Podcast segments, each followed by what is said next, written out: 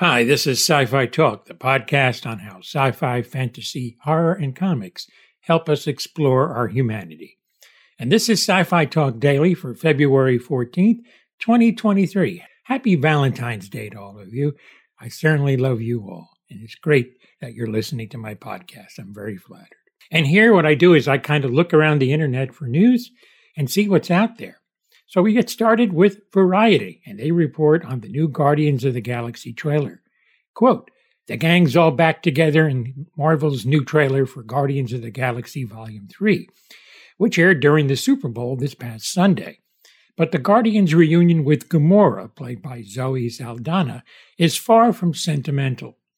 This Super Bowl trailer marked the first time Chris Pratt's Star Lord has reunited with his ex, Gamora, who was killed by her father Thanos during Avengers Infinity War.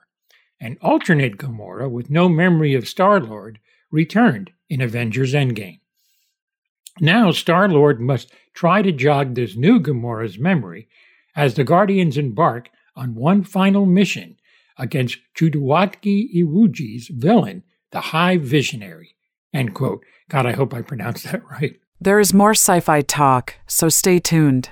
And Variety also has news on the new Indiana Jones trailer.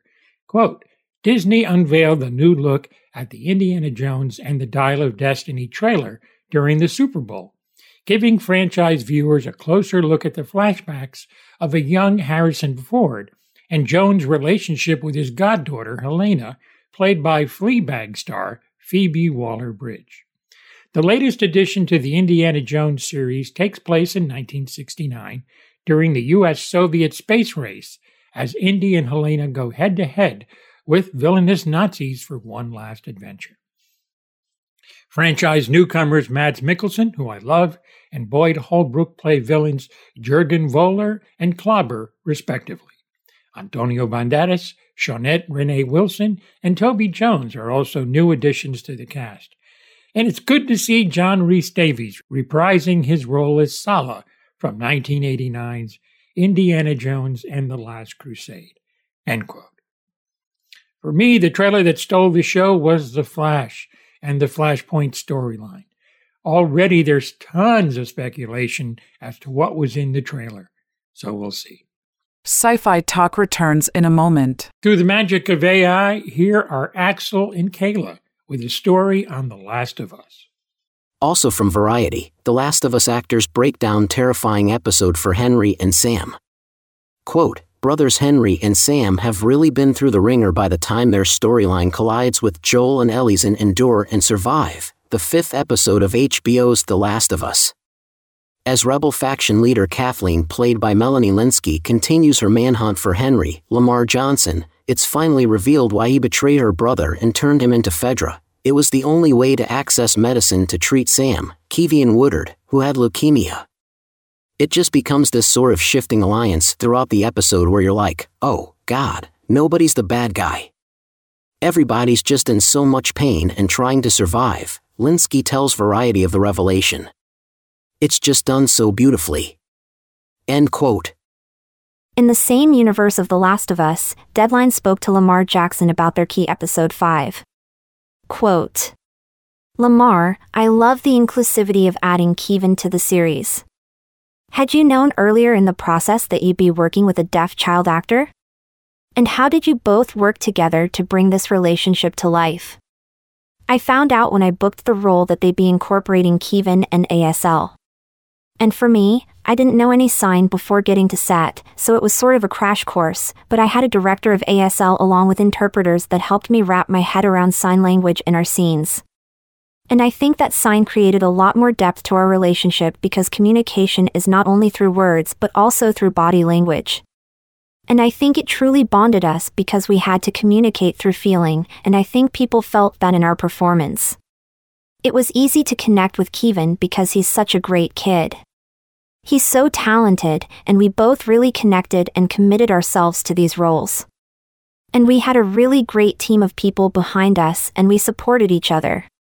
So, when I saw a lot of the changes to Henry and Sam's story, especially with Sam being deaf, I was really happy because I felt that it added a beautiful layer of intimacy between Henry and Sam and their connection. End quote. Collider reports that The Peripheral has been renewed for season two. Quote, Prime Video announced today that the mind bending science fiction series starring Chloe Grace Moretz is getting a second season. News of the second season of the show, based on the novel by William Gibson, has been brewing since late last year when Amazon Studios head of television, Vernon Sanders, told Collider that scripts for a second season were already being written. A release timeline for The Peripherals Season 2 is not yet known. Season 1 of The Peripheral made its bow exclusively on Prime Video in more than 240 countries and territories this past October 21st. The show is produced by Amazon Studios and Warner Brothers Television in association with Kilter Films. Lisa Joy and Jonathan Nolan of Kilter Films have expressed their joy of the show's second season announcement, saying, quote, we are thrilled to continue the journey into season two and delve deeper into this incredible world that Gibson created. They also share their appreciation to both Amazon Studios and the peripheral fandom. And they said, on behalf of Scott Smith, Vincenzo Natali, and the entire team, we are grateful to our partners at Amazon, most of all the fans. I'm surprised about this, but glad the series can develop more with more extra time. Here's Warren reporting on a new sequel to A Quiet Place. From Ace Showbiz, John Krasinski shared some set photos from the third installment in the A Quiet Place series, quote, offering the first look at the Oscar-winning actress in A Quiet Place. Day 1, John Krasinski has taken to Instagram to share several photos from the set.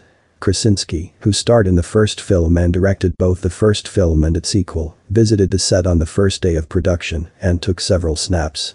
Marking the production kickoff, he posted the pictures on Monday, February 6. In one of the images, the Jack Ryan star was seen holding a clapper while he stood in a neighborhood that looks like Chinatown. Two other photos showed him having a conversation with director Michael Sarnoski, Nyong'o and a co-star, who may either be Alex Wolff or Joseph Quinn. Nyong'o wore an oversized jacket with an orange beanie.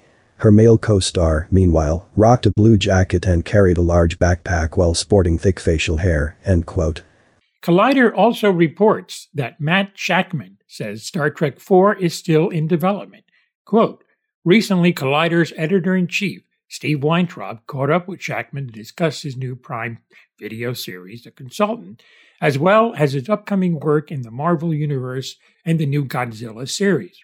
During their conversation, Weintraub made a point to ask about what would have been with Shakman's take on Star Trek. Shakman was quick to say he couldn't reveal much about the plot of the fourth film because I think they're still working on is a version of what I've been working on that when I was involved. End quote. Given the hiccups that occurred when the feature was first announced, it's exciting just to hear that Star Trek IV is still in the works at Paramount.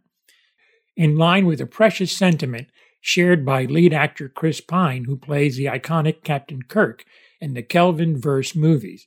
Weintraub argued that the ideal way forward for the next Star Trek movie would be a hard sci fi project that could be made on a smaller budget. And here is Penelope reporting on a new Spider Man series. Collider reports that there is another Spider Man movie in the works. Quote, a new live action Spider Man series is coming to Prime Video, but it won't be the one we are all used to seeing. According to a new report from Variety, Amazon is developing a live action series focusing on Spider Man noir. The untitled series will be set in 1930s New York in the midst of the Great Depression and will follow an older, more experienced hero. Per the Variety report, sources close to the project have confirmed that the show will take place in its own universe and will not feature Peter Parker as Spider Man. This is the second known Prime Video project based on Marvel characters whose rights are controlled by Sony. Silk, Spider Society is also in the works at Amazon. End quote.